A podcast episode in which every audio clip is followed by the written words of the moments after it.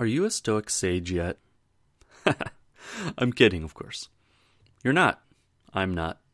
No one is. We're loaded with all the inconsistencies that make us human. We're petty, needy, dismissive, cruel, thoughtless. Perhaps all these things within a single hour. So, how do we start over? How do we reset, knowing that we were so embarrassingly wrong a minute ago, or yesterday, or for entire years of our life? How do we press on, knowing we'll probably screw up again tomorrow? What do we do when we stumble? Hi, I'm Matt Van Natta, and this is Good Fortune. Today's questions How am I supposed to react when I screw up?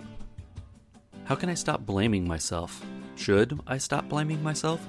When the fact is, I really did do something wrong. And finally, what exercise can get me back into my Stoic practice? Alright, let's get started.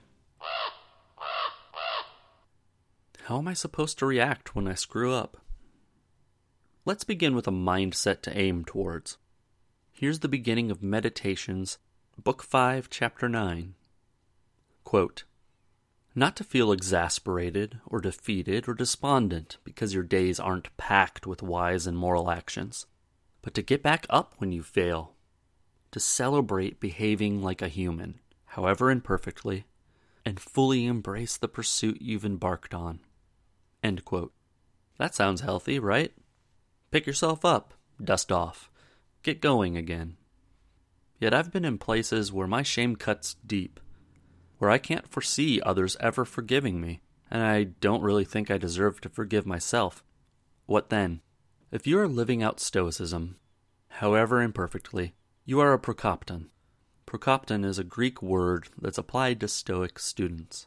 Though it does not mean student, it means a person who is progressing. So we are all Stoic progressors, pursuing moral progress, which is a very difficult task. We're likely to lose ground from time to time, take a step forward and then two back. This is natural, unfortunate, but natural. Of course, bad fortune borne nobly is good fortune. So, with that in mind, we have to begin viewing our failings as lessons and use what we learn about ourselves to readjust and carry on. In the Discourses, Book 3, Chapter 25, line 1 through 4, Epictetus has this to say about our personal failures Quote, Of the things that you initially proposed for yourself, consider which you have achieved and which you haven't, and how it gives you joy to recall some of them, and pain to recall others, and if possible, try to recover even those that have slipped from your grasp. For those who are engaged in the greatest of contests shouldn't flinch, but must be prepared also to take blows. For the contest that lies in front of us is not in wrestling, in which, whether or not one meets with success, it is possible for one to be of the highest worth or of little, and by Zeus, to be most happy or most miserable. No, our contest is for good fortune and happiness itself. What follows then? In this contest, even if we should falter for a while, no one can prevent us from resuming the fight. Nor is it necessary to wait another four years for the next Olympic Games to come around. But as soon as one has recovered and regained one's strength, and can muster the same zeal as before, one can enter the fight. And if one should fail again, one can enter once again. And if one should carry off the victory one fine day, it will be as if one had never given in. We are in a contest for the best things, the things that will allow us to flourish. And this is a contest that we can re enter whenever we're ready. Best yet, if we finally win, our past record gets wiped away, meaning that true contentment banishes the ghosts of past failures, not because we pretend we didn't harm others, but because we can look the facts in the eyes and simply choose to do better. It's the hurting person, the one that can't overcome past mistakes, who hides from the truth of who they've been, and therefore continue to make the same mistakes. The flourishing individual is able to take up the hard work of facing others, acknowledging our mistakes, and repair the damage if possible. We need to follow Epictetus's advice recover, regain our strength, muster our zeal, and begin again. How can I stop blaming myself? Should I stop blaming myself? When the fact is, I really did do something wrong. Before we learn to stop blaming ourselves, let's recall why Stoics don't blame others. Here's the end of chapter 5 of the Enchiridion.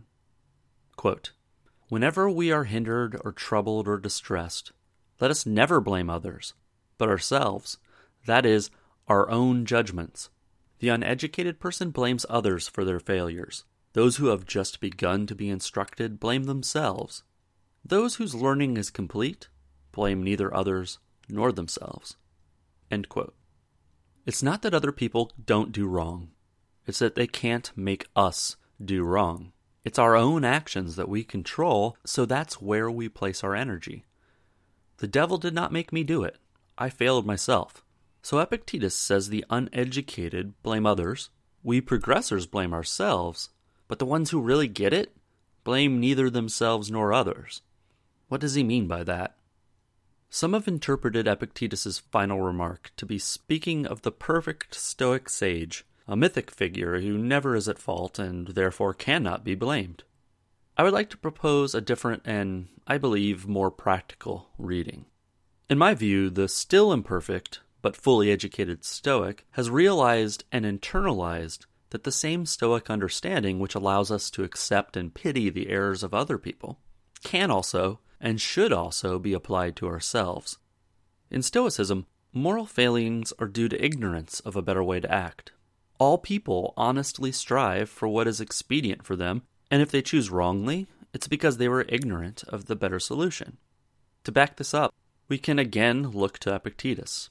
Discourses, Book 1, Chapter 18, is titled, That We Ought Not to Be Angry with the Erring. And here's the first few lines Quote, if what the philosophers say is true, that in all people thought and action start from a single source, namely feeling, as in the case of assent, the feeling that a thing is so, and in the case of dissent, the feeling that it is not so. Yes, and by Zeus, in the case of suspended judgment, the feeling that it is uncertain.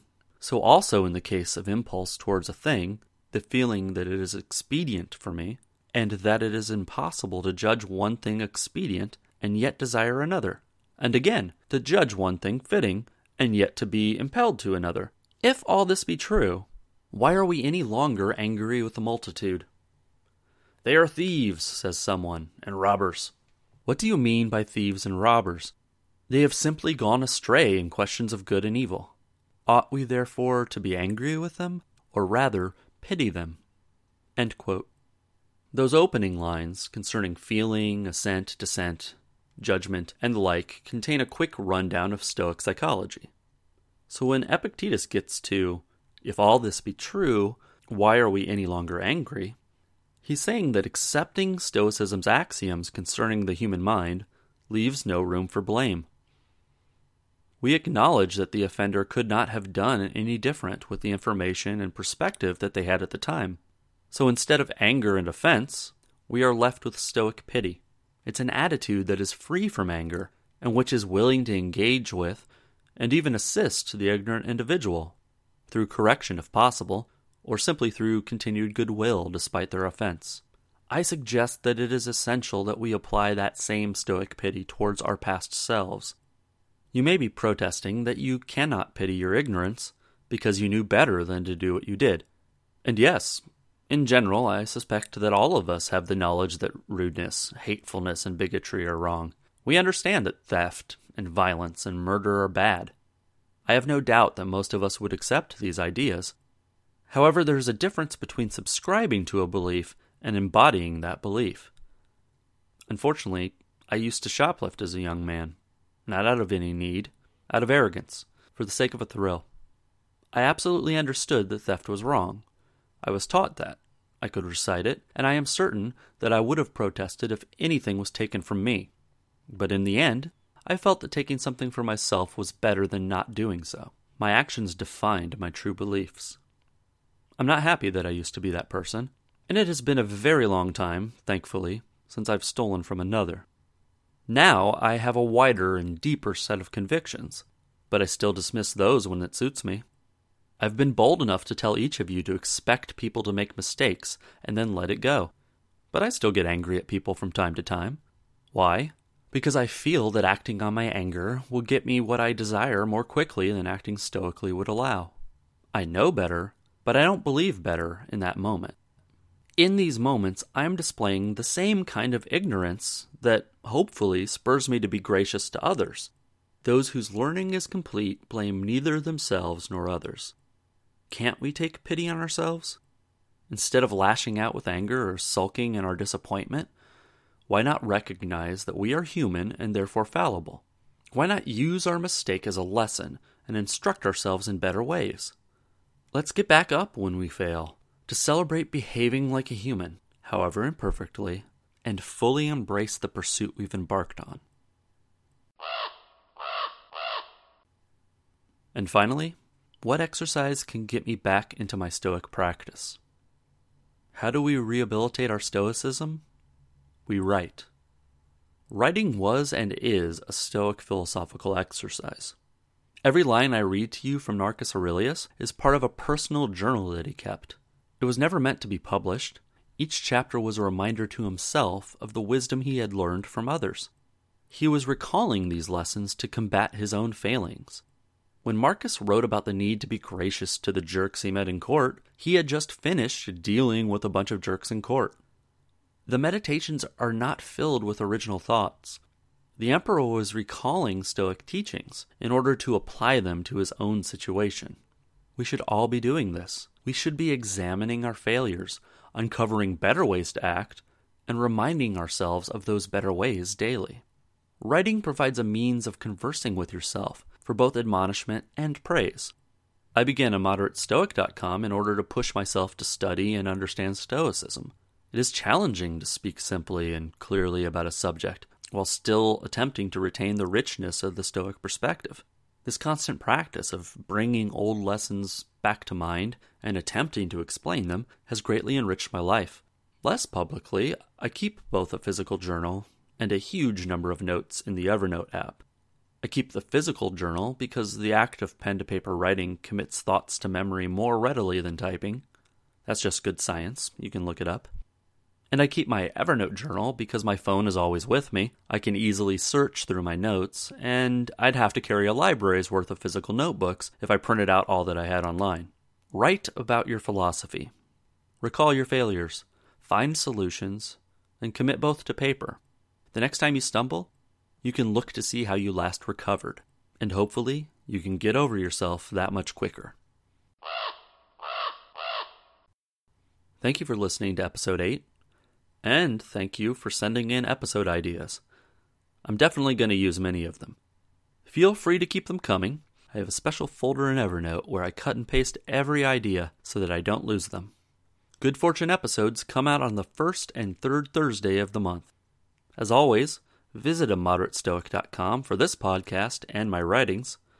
There's a comment section on every post if you have something to share. You can subscribe to Good Fortune on my website or through iTunes. If you listen through iTunes, I greatly appreciate reviews. I'm at Good Fortune Cast on Twitter, and you can also hear me on the Stoic podcast Painted Porch at paintedporch.org. Speaking of Twitter, a local Stoic introduced herself to me, and that got me wondering how many Portland, Oregon Stoics are out there. Let me know if you're in the area. I'd love to meet you all. The music is by Triad off of their album Public Domain. And finally, Always remember, misfortune borne nobly is good fortune. And therefore, I wish you all good fortune until next time.